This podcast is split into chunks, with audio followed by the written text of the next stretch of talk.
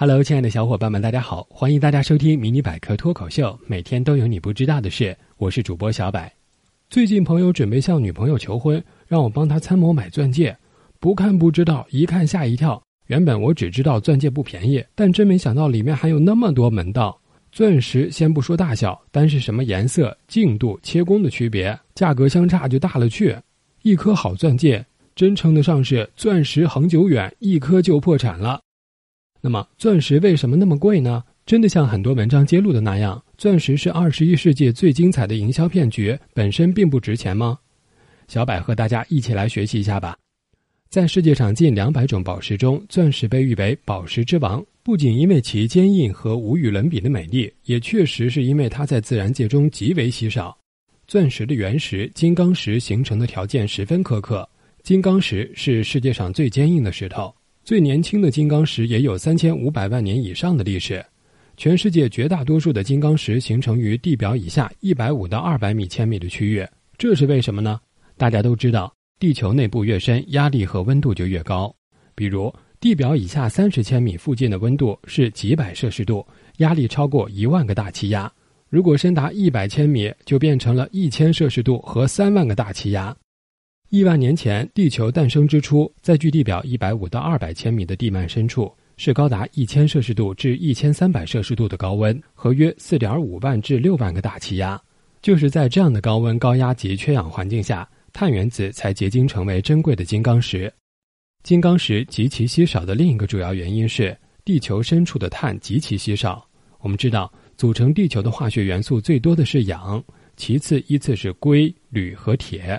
这四种元素占到了地球总质量的百分之八十七，如果再加上钙、钠、钾三种元素，则总共占到了百分之九十六。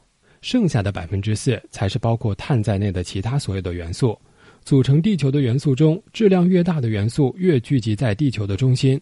碳是比较轻的元素，集中在地表附近，因而，在地球深处基本上不会有碳。地球自四十六亿年前诞生以来，内部存在的碳极其稀少。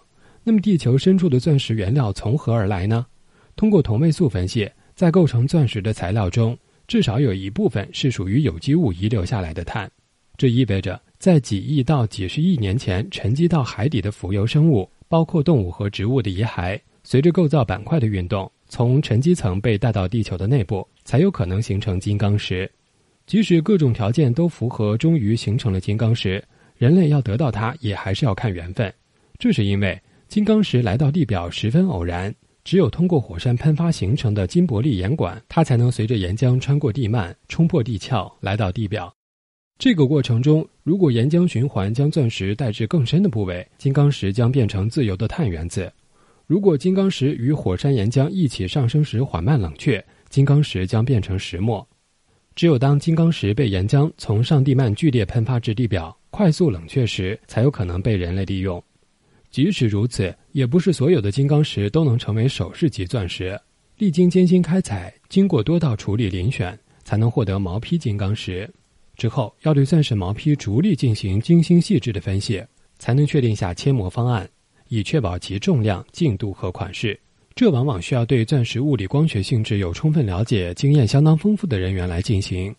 一般步骤是设计标线、批钻、锯钻、车钻、磨钻。清洗分级，这每一步骤中还包括了许许多多的小程序，每一小步都需要精湛的工艺技术和丰富的经验。有人粗略估算，要处理二百五十吨的岩石、沙和砾石之后，才可能得到一克拉的钻石胚。而一克拉钻石胚经切磨，只能保留百分之四十到百分之五十的重量。另外，开采出来的钻石大部分品质不佳，只能用作工业使用的磨料或钻头。能用作宝石的钻石，往往不到钻石原矿的七分之一。真正到达我们消费者手中的钻石更加稀少。所以，统计认为，一颗钻石从开采、分选、加工、分级、销售，到最后卖到消费者手中，约涉及两百多万人。一枚钻戒是天然造物主和两百多万人心血的结晶，它珍贵也就在这里吧。好了，今天的节目就到这里吧。喜欢的小伙伴们，点点订阅。想要 get 更多技能，微信搜索百科知识，微博搜索迷你百科脱口秀，关注解锁新知识。我们下期见喽！